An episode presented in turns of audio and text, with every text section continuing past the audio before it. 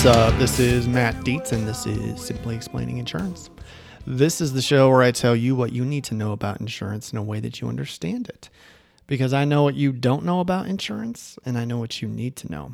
Hey, real quick, if you are in the industry and you need some help with learning how to write commercial insurance, a lot of folks are pivoting to this due to some of the disruption you may be feeling. I have a free asset that I pulled from my master class to help you get your foot in the door on how to learn how to write workers' comp. So if you send me a text to 208 213 8809 and you text me the word commercial, I will hook you up with some training on how to do this. All right, so today's show is a little bit different. I was asked to come on and do some training for a group of medical professionals. Um, nice woman named Kristen Burton found my podcast and listened to it and thought I might be of some use for her group. And her group is called Strive Coaching.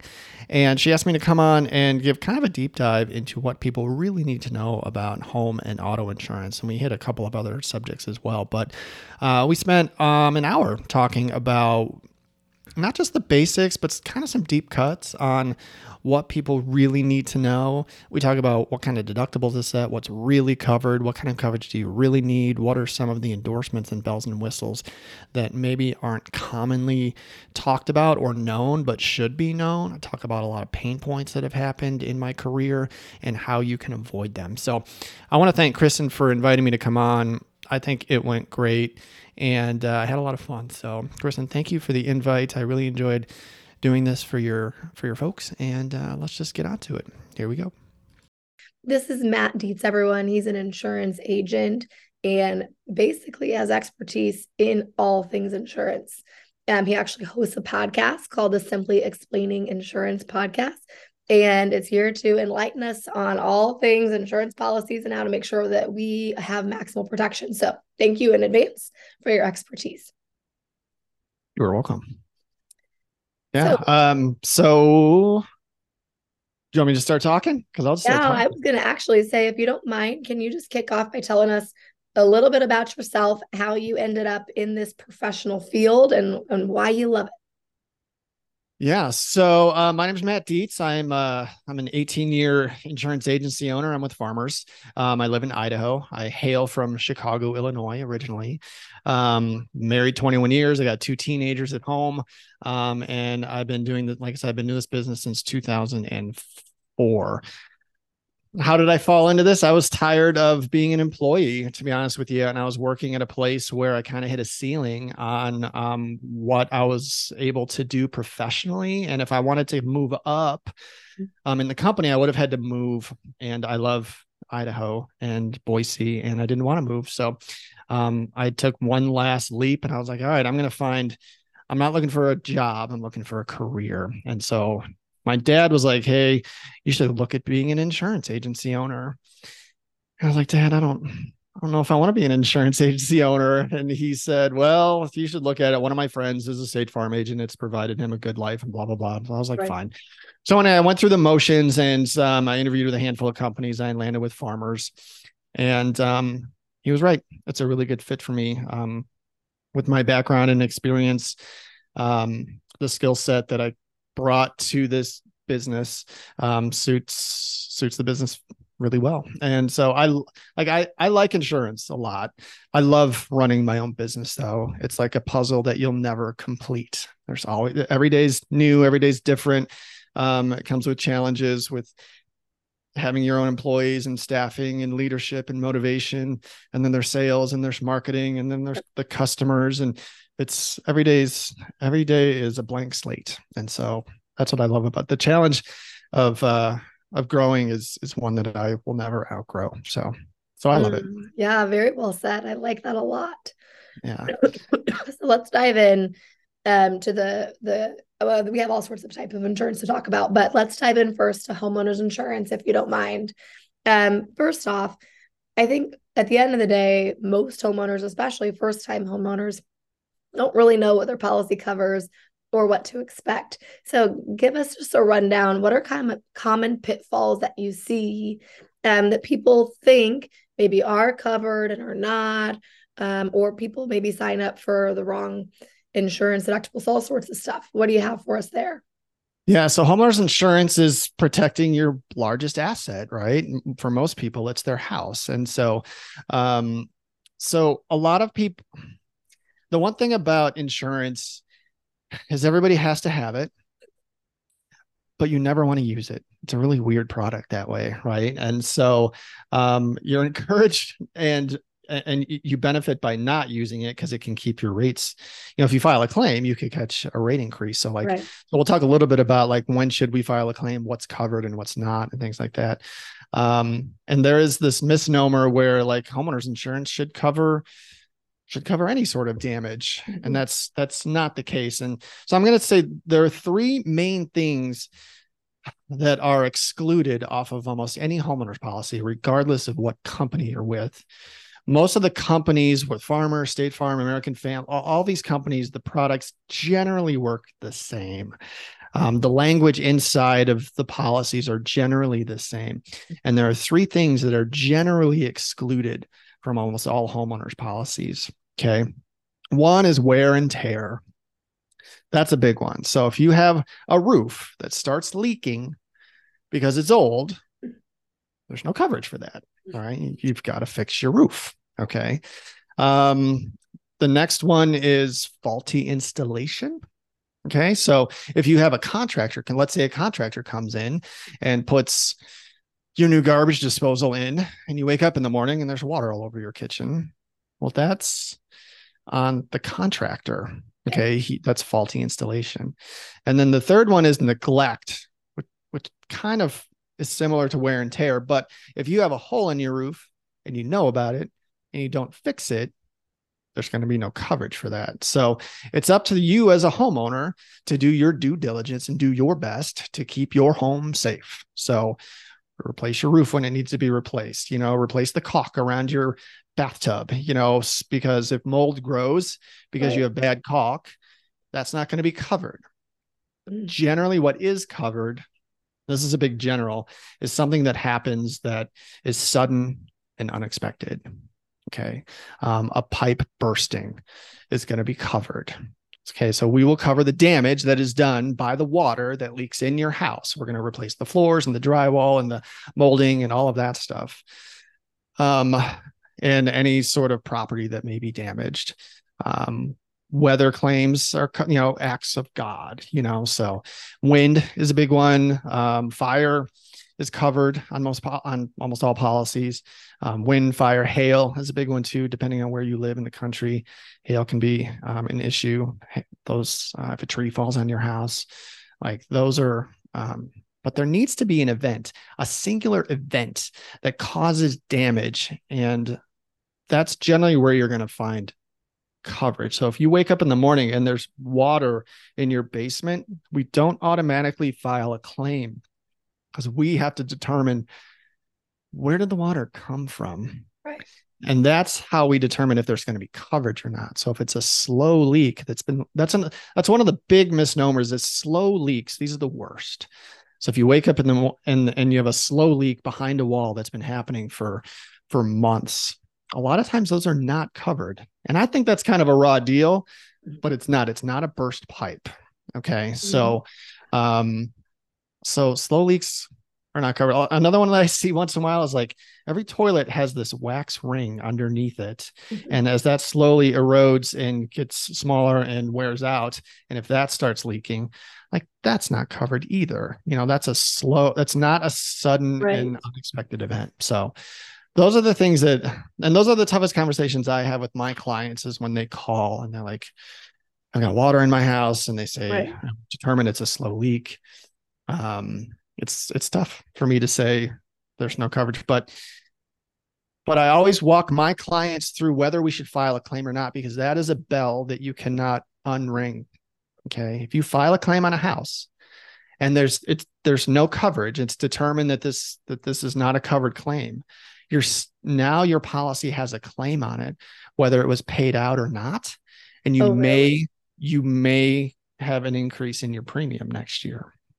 So it's really important to call your agent to help. Your agent will help you determine whether you should file a claim or not. Because um, I never want to file a claim on a client's policy if there's not going to be coverage because it could be detrimental Right. to your pocketbook, you know. So So who's doing the determination of like the slow leak versus this was an acute event? Like who's deciding that?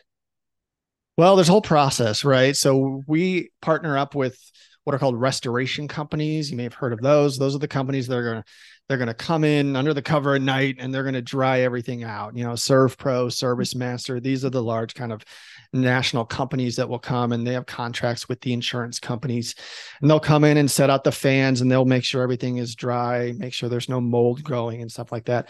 A lot of times they can determine, you know, where the water is coming from sometimes when it comes to water um, we call in a plumber you know and the restoration companies have relationships with contractors and things like that. If it's a roof we're going to get a roofer on the on the roof taking a look at it. Um, we have claims adjusters that will help determine if there's coverage or not that work for the insurance companies. And they will be the ones that also will get dirty and see like where did this water come from? How did this loss occur? And things like that Okay. Okay. So before we dive into like when should you file a claim if it is covered, can you first talk about how do you know what your deductible should be? yeah great question so so deductibles are essentially what are you comfortable how much risk are you willing to take on that's essentially what a deductible is so when you're talking about homeowners insurance and like i said earlier homeowners insurance was designed to cover the the oh crap moments in your life okay? They're not homeowners insurance is not there to fix you know the hole in your wall or the the burn in your carpet. It's for like when the wall falls down okay? So it's for the big events. Um but so for years we set our deductible we set our deductibles at 500 bucks which is really comfortable. Well the thing you have to know as a homeowner is the higher your deductible the lower your premium is because you're taking on more risk. Okay so i usually just run people through a scenario. So if you wake up in the morning you go into your kitchen and there's water all over your kitchen because your ice maker line broke and it flooded your kitchen. And then you get the restoration company out there and they look at everything and they say hey this is going to be you know 1800 bucks or something like that. Right. the question that you would ask yourself i would have you ask yourself is can you afford to can you afford to pay the 1800 bucks and avoid the claim? So like how much can you comfortably you know afford to self insure you know? Um and so now we're setting deductibles at like 1000 2500 even you can go to Right. 5000 10000 you can go really high and it's going to lower it's going to lower your premium. So like what are you comfortable carrying on your own? So um does that help Oh yeah, that's that's really helpful. I do think when you first start getting into this, you have this impression that a lower deductible is always better and like maybe miss the part that there's a little bit of a trade-off and that if you can have a little bit of a higher deductible, your premiums are less if you can, like you said, swing it financially.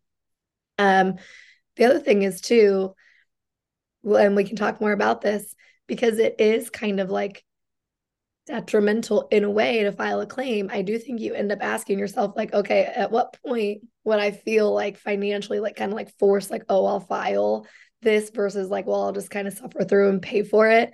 And that, I think that's an important conversation to have too with yourself. Like, you know, if this is a $1,500 problem, am I, would I file a claim no matter what? And if the answer is no, well, then like, yeah, maybe you can have a $2,000 deductible. Um, exactly like, yeah so if i asked you you know if you had $1800 damage done to your house and i asked you would you file a claim or not? And your answer is a hard and fast no.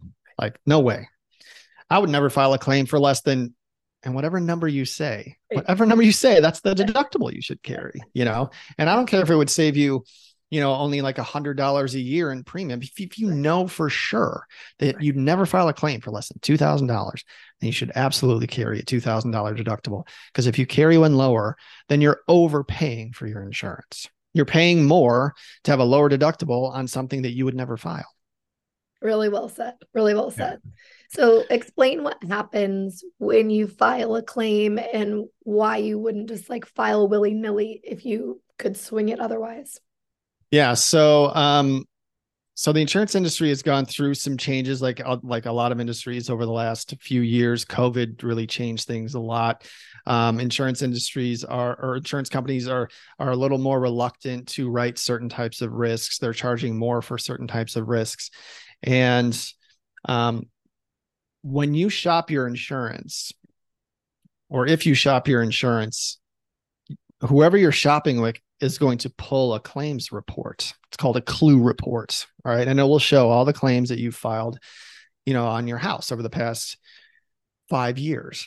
Now, if you have two or more claims in a five year period, there are there are preferred carriers that will not accept your risk. Okay. So there are like preferred carriers and there are non-preferred carriers. You want to be with a preferred carrier because they're cheaper you know the policies are excellent. They're not cheap that way. They're just less expensive. But if you have two claims in a five year period a lot of the preferred carriers will not accept your risk. And you have to go with a non-preferred carrier and you're going to pay significantly more in premium. So that's why that's the other reason that we ask people to be cautious before filing a claim if it's going to be smaller. Because if you have two small claims in a 5 year period you might pay double you your company might we call it non-renew you which means like when your policy renews we're firing you essentially as a client we're like we don't want your risk anymore right. um, and then you got to go shop to another carrier and you're going to go to a non-preferred carrier and you're going to pay significantly more in premium right. for two years or three years until you're eligible to go back to a preferred carrier so while you may have gotten paid out a few thousand dollars to get those things fixed you're going to pay more in premium so it's a math problem in my head. I'm like, right. let's let's not look at this as, as a one year thing. Let's look at it like what are you going to pay in a five year period? You know, if you file two claims, you're going to pay a lot more. So now so, does it matter if the claims are related to weather or not, or it's just across the board? So it depends on the state you're in. So I'd, I'd encourage you to call and talk to your agent. Um, for a long time, weather related claims were not chargeable. So they wouldn't fall in that category of we would non renew you. Okay. Um, but some things have changed. You know, now some companies are are looking at weather related claims and and surcharging and non renewing and things like that. So that's something you'd want to talk to your agent about. You know, is this a, that's the language that that that we use? Is this a chargeable claim? Am I going to pay more? Are you going to surcharge my premium, you know, if I file this claim? So that's a good question to kind of have in your back pocket as you're going through this process. I also was recently at an event for real estate investors, and an insurance expert had mentioned that sometimes now they're actually tagging it to like your social versus the property. And so, like, if you have multiple claims on like maybe your primary residence or an investment property, you may have difficulty insuring an investment property in like an entirely different state next year because they're like flagging all of the claims from you across the board. Is that true? The case? Yeah, the the companies try and build it as accurate of a risk profile as they can for every buyer. So like, are you a good homeowner? You know, so if you have a bunch of rental properties and they all have claims on them, the insurance company is going to look at you and place you in a different risk bucket, you know, so to speak. And they're like, well, this person has claims on every house that they have. We don't want them, you know. So yes, all that stuff can be can be tied together for sure.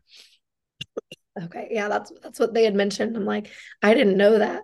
Um, and then I don't know if you, um, how much you're into this, but can you tell us just a little bit about what's going on insurance wise in some of these coastal states um, in terms of homeowners insurance? They had mentioned um, California specifically that the rates um, had been like kind of locked, so to speak, I believe by the governor, and that um, insurance, some carriers weren't writing California policies. And then like Florida um, obviously with recurrent hurricanes has seen a major shift too. I don't know how much you you care to comment on any of that, but I'm just curious um, what your thoughts are. Yeah, so the insurance industry as a whole um, has been rocked by you know COVID started everything, and then inflation kicked in, and and our rates are predicated and they are they're priced on what other things cost to fix.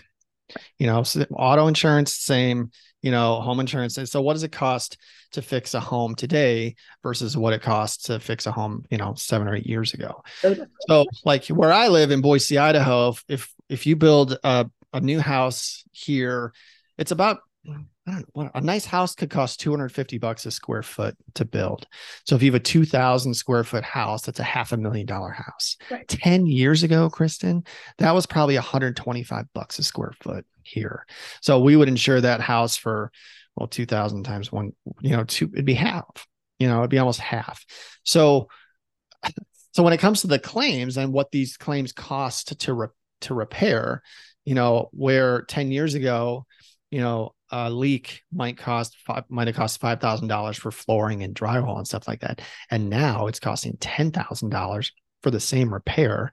You know, um, that's why rates are increasing is because the cost of labor has gone up, the cost of materials have gone up, and um, the other thing that's really big that's happened in our country over the past ten years is catastrophic losses, which is any loss any singular loss that costs the insurance company more than $25 million, those have gone up almost exponentially. So, like, we have entire towns that are burning down, right? I mean, look at what happened to Lahaina last year in Paradise, California. Those losses are 100 million plus dollar losses. And we're seeing those in greater frequency. Unfortunately, the, the storms are bigger, the tornadoes are larger, the hurricanes are bigger, the fires are bigger. And so the insurance company's reserves have been depleted. And so we have to charge more in premium. So I'm sure everybody on the call has seen increases on their insurance, you know, over the past few years. Um, and it's still going to be like that for a little while. As far as California and Florida, some insurance companies have paid out so much in claims that they're not interested in writing in those states anymore. And they've pulled out completely you know? So like four places in florida where you can insure a home and the premiums are like $12,000 a year you know to insure a house and things like that because it's gotten it's gotten almost oppressive you know to to they can't keep the money in the bank you know for the claim. So there are insurance companies that are pulling out of certain pockets of the country. And even where I am in Idaho, we have fire lines in the mountains where the wildfires are.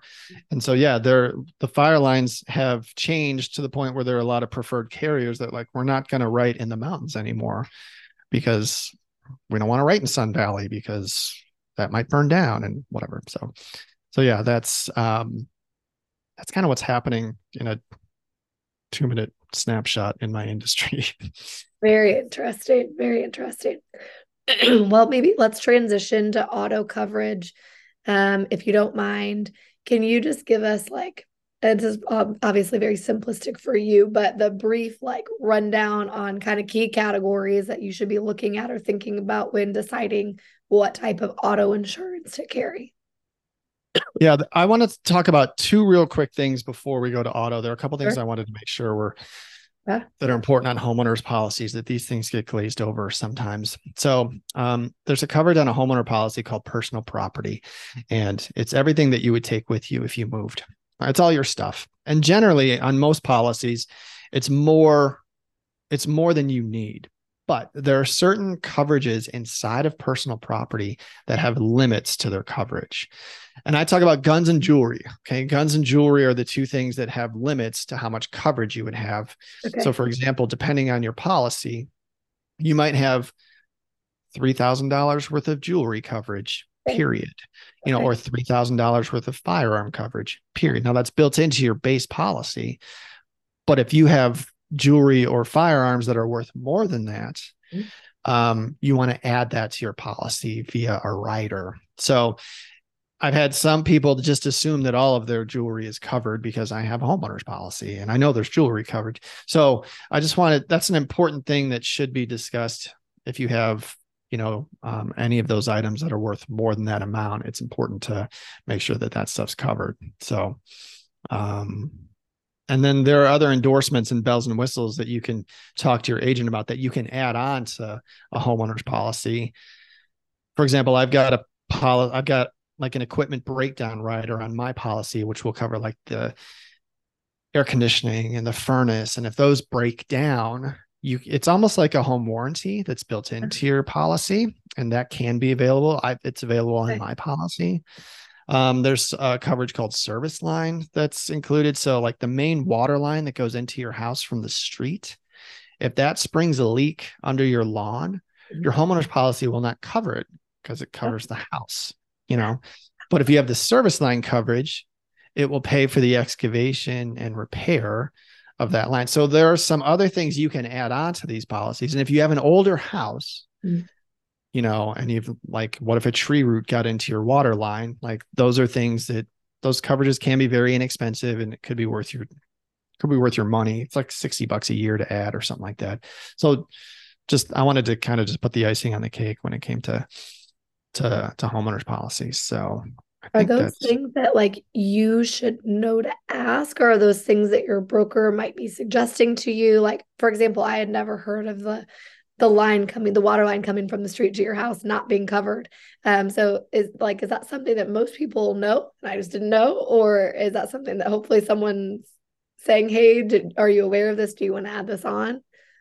Most people don't know that right? Like most people don't know that that's not covered. And if you walk out in your lawn and it's a bunch of mud and it's a bunch of slush and you're like, oh my God, this is probably they'll assume that it's covered on their homeowner's policy because yeah. it's kind of part of their house, but it's but it's not. And so, you know, a good agent or a good broker should, when you're purchasing a homeowner's policy, walk you through all of the endorsements. And if they don't, and if you're buying it on the phone or you're doing it online, um, it's totally fine for you to say, hey, what other we we say endorsements, but what other you know what endorsements are available on this policy that I can add on? And like every policy has like a dozen uh, or more coverages that may not come up in the regular sales presentation. So you should ask so okay. so you can kind of pick and choose. You should be involved in in designing your policy. So so a good agent should walk you through all the questions, but if you don't get those questions, of course, yeah, you should be like, what else you what else is in here that I should know about? Like my policy has an option to buy um like a credit repair service or um or what do we call it? Um, you mentioned identity identity theft. It's like built into my homeowners policy, Ooh. but you would know that if I didn't say yeah. it, right? you didn't ask. Are there other categories of personal property that typically have limits? Yeah, like um, so like collectibles, like coins. Um, cash is any any money is generally you can't really insure money um but like art okay. rugs mm. not many people are buying furs anymore but right. like what about my little day, wine collection does that count will that be covered that would be under personal property i would tell you one other thing real quick and i know and then we can move on to auto but um the best thing to do to make sure that you, that in the event of a loss that you're mm-hmm. going to be made whole again is that you have done some form of due diligence in a like a um, a home inventory. Because if you have a total loss on your house and you lose everything in your house like you are not going to remember what lamp was sitting on that table or what yeah picture was sitting on that wall. And in this day and age, it's really easy. You can really take as many pictures if you want as you want and just save them in a file. Um, you can walk around your house and just video every room in your house, yeah. just as something to remind you. And if there's anything that you want to make sure that you got back, let's say you mm-hmm. love your bed or whatever, you know, make sure you know what kind of model bed you have or what kind of TV you have or a stereo system or stuff like that. Um, because that can be a trying process. And if you can just do a little bit of work on the front end, you know the claims adjuster will do everything they can to yeah. to make to make you whole again i'm glad you mentioned that um, that's a practice we've only recently done the last few years but it literally takes five minutes like once a year i walk around the house with my iphone and video everything and then Good. upload it to an external hard drive and then that goes in the fireproof safe and it's like done just in case yeah. the whole place burns down we can be like i swear this is what it looked like right and the claims adjuster will love you for it they will love you because then you're just guessing, you know. Oh, so right, right. Yeah. Especially if yeah. you like remodel, change things, like you know, things shift and improve over the years. So it's nice to have a little record of it. Yeah. Okay, right, so talk about auto now. Sorry. We so for auto auto insurance, yeah. So let me just walk you through an auto insurance policy and and how it works, right? So so the, the base of every auto insurance policy is is you have to have liability. It's a law. You have to have you have to have liability to drive a car, right? So um, the state minimums in every state is different. In my state, the minimums are $25,000 per person, $50,000 per accident, and $15,000 for property damage. Now, liability covers you if you're in an at fault accident and you hit somebody else. Okay. The liability will pay to pay any medical expenses. Right. That's for people that are hurt, and it will pay to fix their car. That's what liability does. Okay. Um, I encourage everybody to max out your limits on your auto policy. So the most that we can write on a base auto policy in my state and in most states, I believe, is like 500,000 per person, 500,000 per accident. Um, and the reason that we encourage people to carry high limits is because the cost of medical is so high. Yeah, I was going to say. Yeah. I mean, if you're in an accident and you send someone to the ER right. and you only have $25,000 worth of liability right. and it's a $50,000 medical bill, right. Like the insurance company is going to be thrilled and they're going to write their $25,000 check and walk away. Yeah. But the rest of that bill is going to land in your mailbox. Yeah. And you got to pay the $25,000. That's right. not I why mean, that's, so, that's so low. Like one ER visit, couple of CAT scans, you know, two bags of normal saline, and you hit your mark and that's it. Um, right. That yeah. won't work at all. So, so, so the, a nice little secret. So that you can do 25 50 50 100 100 300 250 500 so on. So a, a, little secret that your agent may not tell you or encourage you to do is if, if you carried 100 300 mm-hmm. on your auto insurance which was standard for a long time like that was enough insurance right. you know in the 90s you know or something like that um to make the jump from 100 300 to 500 500 is nominal in cost. It might cost you three or four bucks a month. It's nothing okay? And that's something that i want everybody to kind of take away from this. If you're not maxing out your limits and you're at 100 300 call your agent tomorrow and be like i need max limits and you won't even feel it you know financially but you'll sleep better at night knowing that you've got the coverage that you need okay? So that's how liability works there are a myriad of other coverages inside of a homeowner's or excuse me an auto policy. There's uninsured and underinsured motorists. Now these protect you if you're hit by someone who doesn't have enough insurance. If you're hit by the 2550 guy and they max out their coverage you can have 500 500 of underinsured motorists in your policy and your policy will pay the extra coverage you know the balance of those medical bills okay um, and then you've got uninsured motorists, which is kind of the same thing. If you get hit by someone who doesn't have insurance, and like national average is like, especially depending on the state you're in, like one out of eight people don't have insurance, which is terrifying. Oh. Yeah. But um, so you want to have those coverages. Those coverages are very inexpensive. Make sure you have them. Okay. Um, you've got medical also on on these policies. Some states call it PIP or personal injury protection or medical. These are synonymous terms in my industry. So if you're in like a single car accident, um, you're not going to get any liability from your vehicle from your policy because liability doesn't cover the driver. Okay.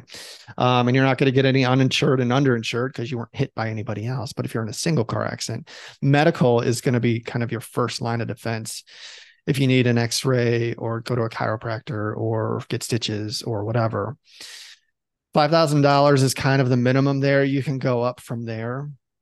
Once that money is exhausted your health insurance will kick in after that. So you don't need to take you don't need to carry a ton of medical but it's good to help um, kind of get you through the first and and that coverage is is there for you regardless of who's at fault so if mm-hmm. you're at fault or if someone else is at fault that coverage is there for you for you immediately. Okay.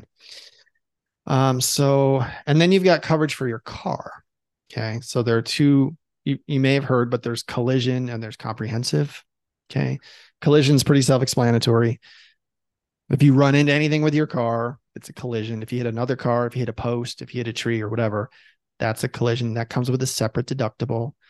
You know, 500 is pretty standard, but I'd ask you the same question that I asked you on the house. Like how much are you willing to risk on your own before you file a claim on your car?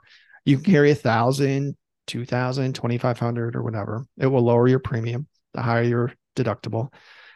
Comprehensive the most common comprehensive claim is a windshield replacement. I'm sure many of you have replaced windshields before.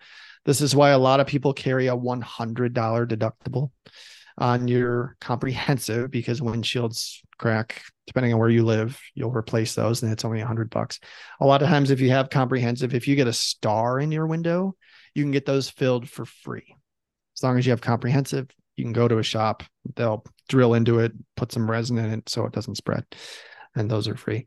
Comprehensive also covers theft um, fire Um, and like if you hit an animal, that's considered a comp claim too. So those are that's what's covered under comp. And then there are two bells and whistles on an auto claim or on an auto policy that uh, I always talk to clients about. One is towing and roadside service. Um, it's very inexpensive. Mine is like a buck a month. I have a lot of people that are like, well, I have AAA. That's great. AAA is great. But AAA might cost 120 bucks a year. You might cost, you might pay 10 bucks a month on AAA when you can have the same coverage, you know, for a buck a month.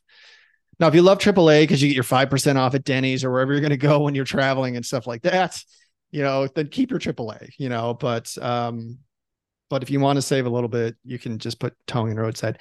And the other coverage that you can get is called rental reimbursement. And this coverage is on your auto policy if you're involved in an at fault accident and you have to put your car in the shop. This coverage will pay for a rental car for you while your car is being fixed. Okay. And that's totally optional. I actually talk a lot of my clients out of that coverage because it's a little bit spendy on my policy. It might be like six bucks a month.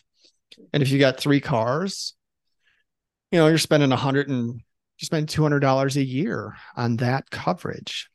And over the course of three or four years, that's not a coverage that's used a lot. You might spend six hundred dollars on premium for a coverage that you may not use. So if you save six hundred dollars in three years on that coverage, and you do need to rent a car, you can rent a car out of pocket. It costs you 25 bucks a day. Okay. So um, rental reimbursement. And the only other thing I would tell you that's important on an auto policy is if you've done any upgrades to your policy, if you or to your car, maybe you got the fancy rims or you've got a lift kit or anything that's that's aftermarket, you're going to want to tell your agent because we are covering your car as blue book. Well, I'll say blue book because that's what everybody knows. You know, we have a different book we use, but but we usually cover it under what you would know as blue book. So if you've done all these up, if you put five thousand dollars worth of stuff on your car, new stereo and rims or whatever, and you don't tell us about it, we're going to replace your car um, at blue book value. Okay, so anything that you've added to your car that has increased its value, we can put that in there, and we'll make sure that that you get your car back exactly as it was, but you got to tell us. Okay. And the one thing I've seen that really cause problems is if we have anybody, this might be important um, in your field, but if you have folks that are that are handicapped and they have, you know, a, a wheelchair lift in their van, those are very expensive. And if you don't insure that prop, if you don't add that twenty thousand dollar unit to the policy, we're just going to give you a stock Dodge Caravan back. We're not going to pay for the lift. Okay. So make sure that you tell your agent, you know, whatever you've done to your car. Same with camper shells, stuff like you got to tell us that because we don't know. Okay. So speaking of rental cars, is it standard or common that your auto policy would cover you while you're driving a rental car? Or is that typically like an additional rider or something else that you're adding on? Yeah, that's my most common question, right? Matt, I'm going on vacation. Do I need to buy the because I know they're going to try and sell me something. Like, do I have to buy it? Right. Yeah. So if you have collision and comprehensive on your auto policy, your auto policy will cover you in a rental car. But it will cover you the same way as you're driving your own car. You'd have to file a claim on your policy, you'd have to pay your deductible. And the one thing they may ding you with is something called oh, if if if the rental car company has to put the car in the shop for 10 days, they can charge you for loss of rent because they're losing out on income. Okay. So if they lose out on $300 of income because that car's not on the road because you wrecked it, you could pay that. And that might not be covered on your home, on your base auto policy. Mm, okay. okay. So it's up to you. Those, the damage, with the collision damage waiver that they sell you at the rental car counter, you know, if, if you're going to be in the car for a day and it's going to be 18 bucks, I usually buy it because I don't want to go through the, I don't want to put all that stuff at risk if something happens. If I'm in a city I'm not familiar with and I'm going to drive around Boston for three days, I'm going to buy it. You know, Boston, I don't know if you've ever driven in Boston, but it's crazy. So, um, so it's, it's a personal choice. A lot. The other thing I would tell you too is check with the, your credit card company. They sometimes have great coverage for when you rent a car. They may cover, um, uh, they make they may offer coverages for rental if you use, you know, the Capital One card or whatever you've got. So check with your credit cards too, because sometimes they offer coverage. Okay, that's a really good point too. Um, can you give a couple of pearls if you have a teenage driver in the home with auto policies? Well, I would say um, you have to add them to your policy.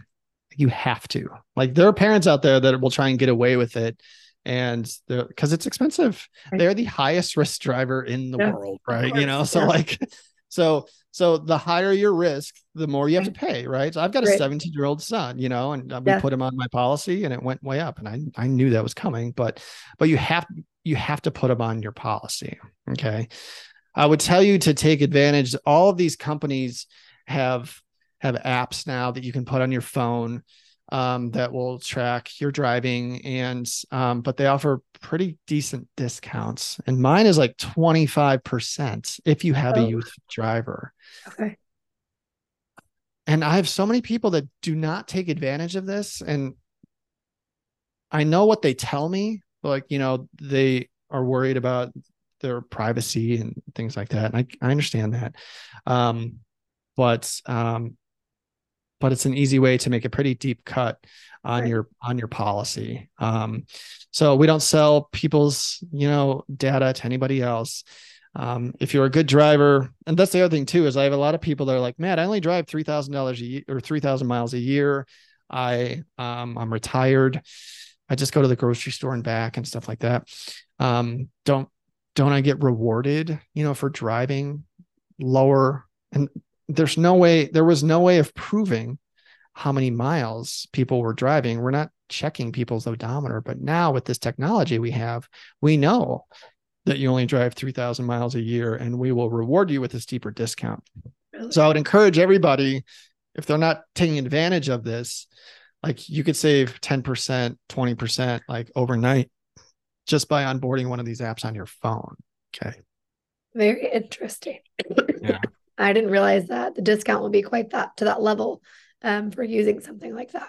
The only th- other thing I tell you about having a teenage driver is talk to them about what to do in the event of an accident.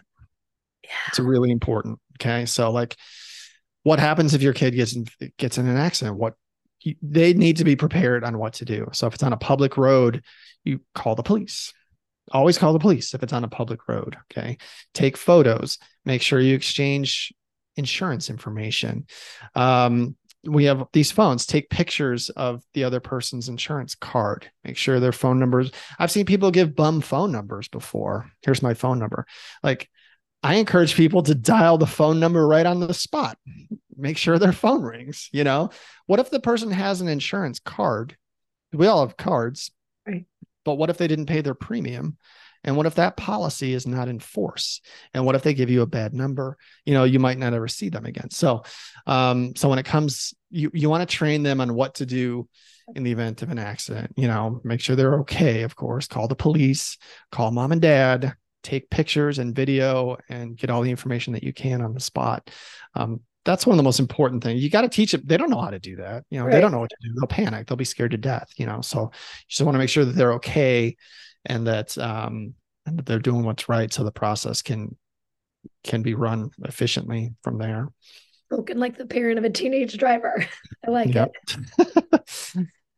Well we're running a little low on time and i want to make sure we squeeze in umbrella policies because i don't think they get talked about enough. So can you give us the rundown on what they do and when you need yeah, umbrella policies are super easy to understand. Everybody's heard of them, but they may not understand exactly what they do.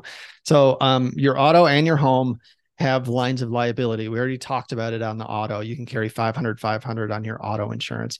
Your homeowner's policy also has liability. So, let's say you have a half million dollars on your on your homeowner policy in case somebody was hurt on your property. Okay. Um, the umbrella policy is supplemental liability. That's all it is. It's backup liability in the event that you run out of liability on any of your other policies. So if you're in a very bad car accident and the half a million dollars is not enough, you know, to pay for those medical expenses, that's what the umbrella policy is for.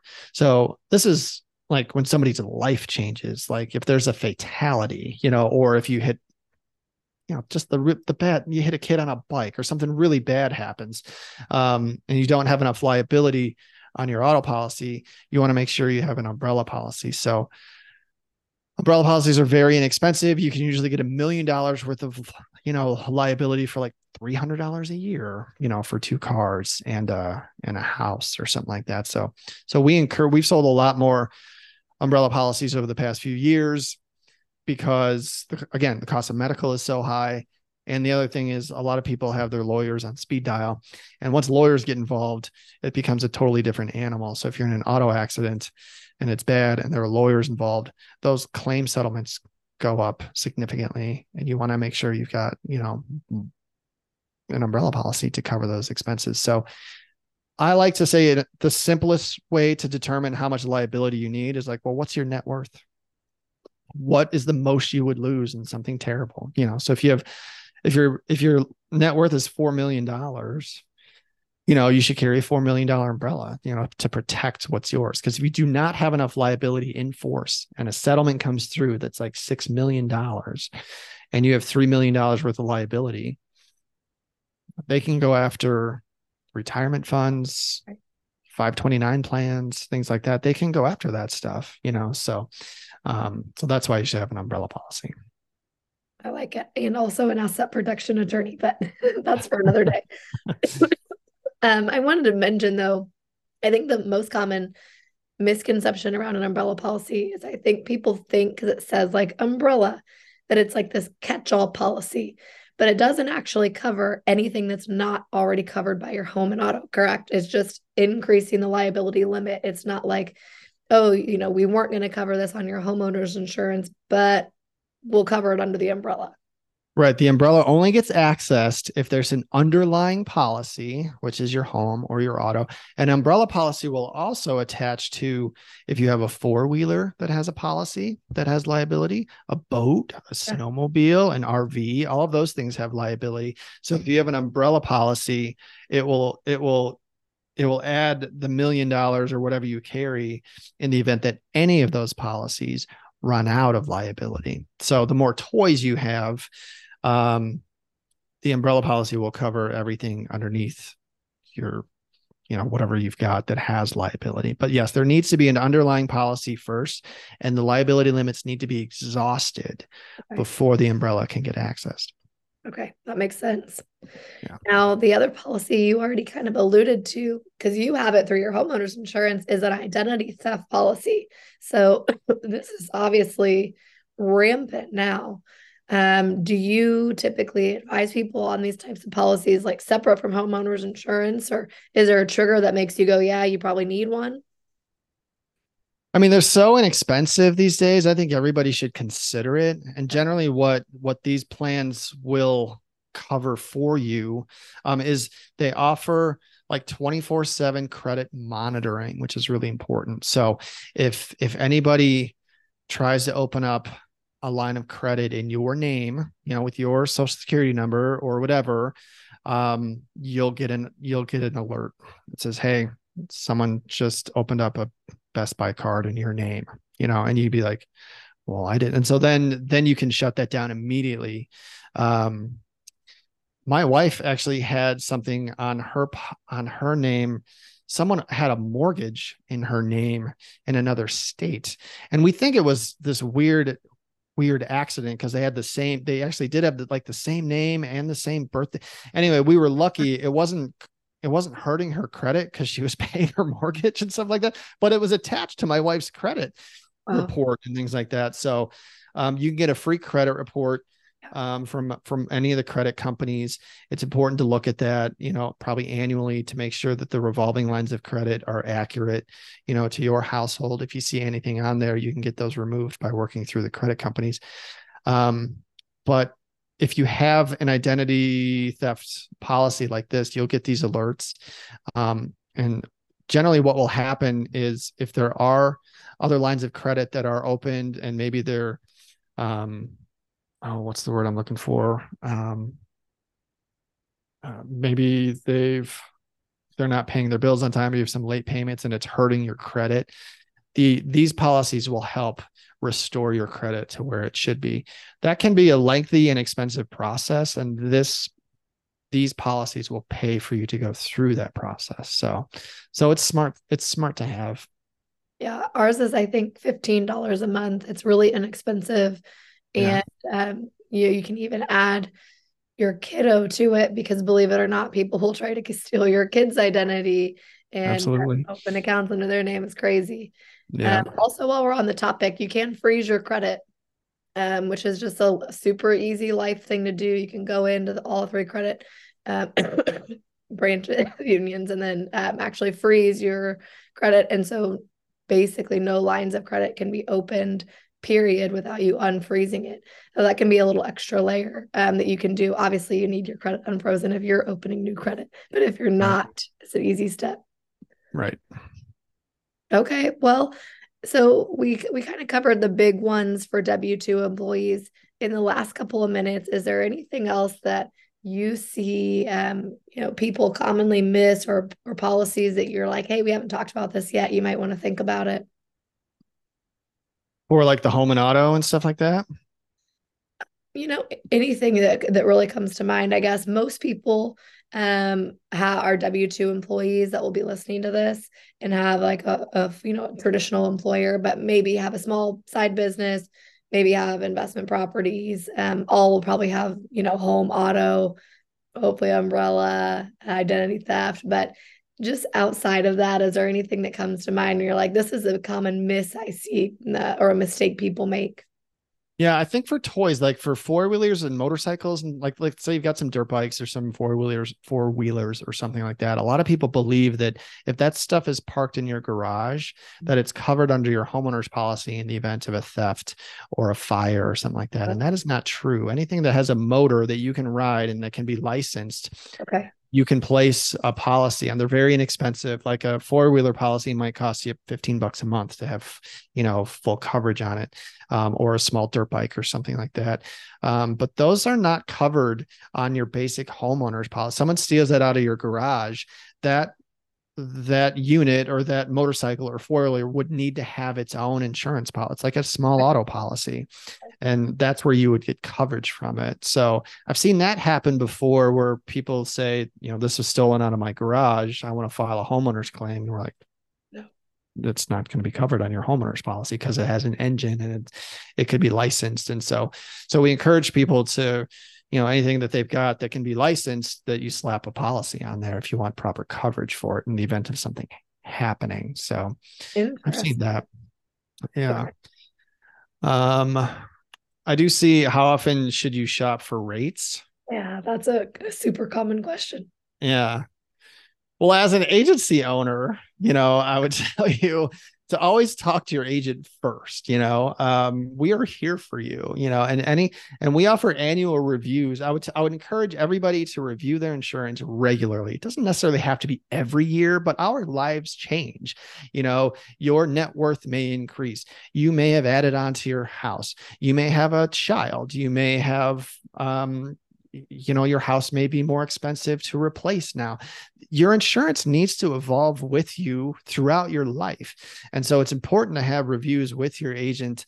You know every every other year i think is a good is a good metric. Um and if your insurance premiums are going up, every time I sit down and I have a review with a client, and recently with the rates and the way they've been working, a lot of people come in like, Matt, my rates have gone up. Is there anything that you can do for me? Almost every time, Kristen, almost every time we can get a lot of that money back by making some small moves on their policies.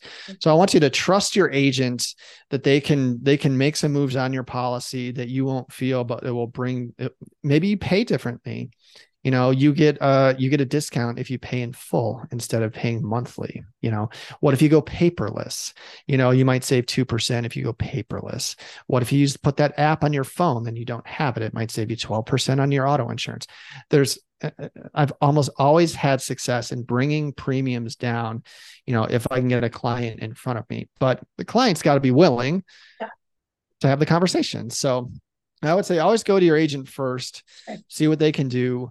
Um, if you're happy with them, and they've given you good service and they're always available for you and they return your calls and all of that, you know, um, start there and and see what they can do for you first. And if they can make you happy, then stay with them, you know. But um, but if you don't know your agent, you don't have a relationship with your agent, you know, maybe you bought insurance from your agent and now they're they're no longer an agent anymore and your policy went to another agent that you never met you know i think it's important to have some baseline relationship with your insurance agent just as long as they know you by name you know and that's uh, i have two people that work for me like we know all of our clients. So when people call up you're only going to talk to one of three people in my agency.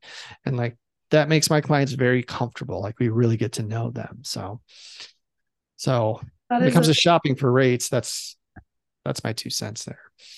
Yeah that's impressive customer service um, in general. And I will say too, we like we know um, our insurance agent well, and it's nice to be able to like ask a quick question or like shoot an email or do a quick phone call um, and get a and get a response on you know just like hey, is this covered? Um, things like that. So it is a, a, little bit different when you have a person that you can reference versus um, you know the internet or an AI chatbot or something. Right. exactly. Well, let's take the take some questions here. We already have one from Caitlin. Um, what if you have an adjuster who you don't get along with or don't agree with? They had hail damage, live on a golf course. They always said it was golf ball damage. We filed a claim after the hail and it was denied. Two denied claims cannot get one to cover due to our location, and now we're overpaying. Oh, well, Caitlin, that's a bummer. Um, so I would say if you're not getting so so if you're not getting what you want from an adjuster, this happens once in a while, right? Um, as an agency owner like myself, I don't generally get involved in claims because I trust that my people in the field, my claims adjusters, are taking care of my people. I have to, you know, I'm not a claims adjuster. They have a very specific job to do. They interpret the policy, they look for coverage. And in my mind, they should be doing everything they can to make sure that you're going to be made whole again. If that does not kind of congeal and you feel like they're not working for you or or that what you're being told isn't true i would encourage you to do two things one call your agent i love fighting for my clients okay so i get i we've turned claims around we've had success turning claims around in my agency um, where there's been a denied claim and I'll get involved. And and I know how the how the contracts work and I know the adjusters and I can hear both sides of the story. And I've had success in making sure that some of my clients you know were made whole again. So you can call your agent um, and get them on your side. Um, or every super every claims adjuster has a supervisor. And so if you're not getting what you want from from your claims adjuster, I just climbed the ladder. Like I need to I need to talk to your boss because this is ridiculous. When it comes to roof claims, I have seen this before. They get really they can get pretty involved where um, I know my company has sent out like structural engineers, you know, because in something like this, where they're like, this is hail. And your adjuster saying, no, these are golf balls. You know, there are structural engineers that the insurance company will hire to go and stand on the roof and be able to tell if this was hail or if this was, you know, golf ball. You know, so there are steps that you can take to move things along, and there should be a way to tell. They also know, like, if this was a hail storm, we have technology these days that know like when the hail came through and the path of the hailstorm and all of this stuff. And if your house shows up on that path of that hailstorm, there should be enough evidence, you know, to be like, this was hail, fix my roof, you know. So sometimes you do have to, you know, poke the bear and get some help. Um, and I love turning claims around. It's one of my favorite things. So um, it helps me earn my client. They stick with me for a long time after that. So, so yeah. Is that helpful? I think Caitlin is still on. Yeah. Yep, she said okay. thank you. Perfect. Yeah. Perfect. Any other questions tonight, guys?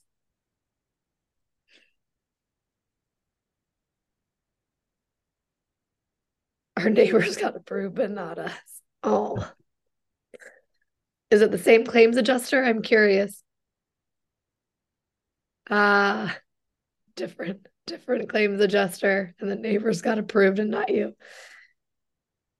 Yeah. yeah, I want to put one thing in the chat here. This is something that that came across uh, recently that I think is just really cool, and I think it's something that that we're going to put on our house. And let me get in. Where's my chat? Where's my chat box? Why can't I open it? Mm. Oh, there it is. So there's this device. It's called um, Flo by a company called Moen. You may have heard of Moen. I think they do faucets and stuff like that. I'm just going to drop this link in here. This is something you put on your main water line, and it will tell you if there's a slow leak in your house. Okay, oh. and it will actually it, it actually has the ability to shut off your main water line if it detects something, and it will completely stop a leak. Okay, which could save you tens of thousands of dollars and things like that. So, um, for those of you who have, if anybody has investment properties or they have a second home and they're not there all the time, maybe it sits vacant half the year, this is a great device to put on your home.